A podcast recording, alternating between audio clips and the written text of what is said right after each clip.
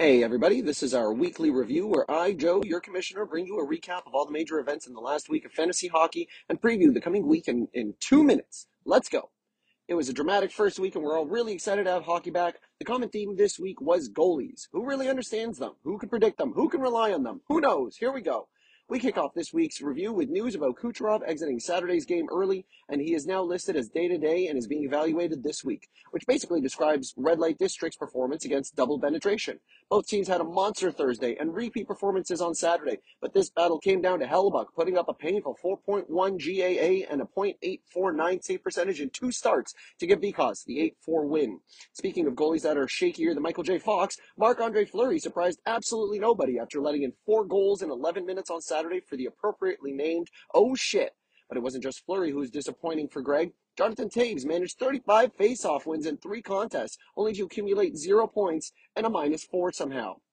Things looked hopeful for Toews in the preseason, and all of that confidence was shattered this week. Speaking of shattered confidence, it turns out the five year rebuild isn't actually done after Matt managed to squeak out a tie in the 11th hour on Sunday against Revolution Dancers, who's only spent one year rebuilding his team. This matchup came down to Ottawa's backup backup, Filip Gustavsson, holding out long enough against Dallas on Sunday to collect the W and give Matt a tie. The real loser in all this drama over Ottawa's goalie situation was Ovi Love from the Backstrom, who gave up a third round pick for Matt Murray with the Sniffles earlier this week in an attempt to secure his goalie starts.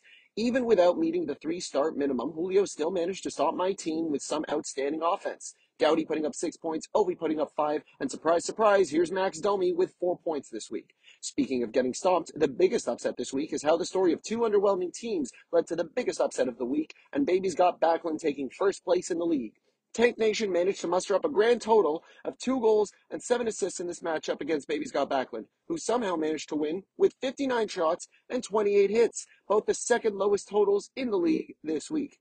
This coming week, we kick off our annual rivalry week with some hot matchups, including a repeat of last year's finals, double penetration versus Transplant. Revolution Dancers gets an opportunity to put the commissioner in his place. The world's most peaceful rivalry of Dangleitis versus the Yasquatches. The roommates turned enemies crosses critical care in the five-year rebuild. The two newest managers facing off after a year in this league, and a few other matchups that don't really make a whole lot of sense, but I had to match somebody up with Greg. Good luck, everybody, this week.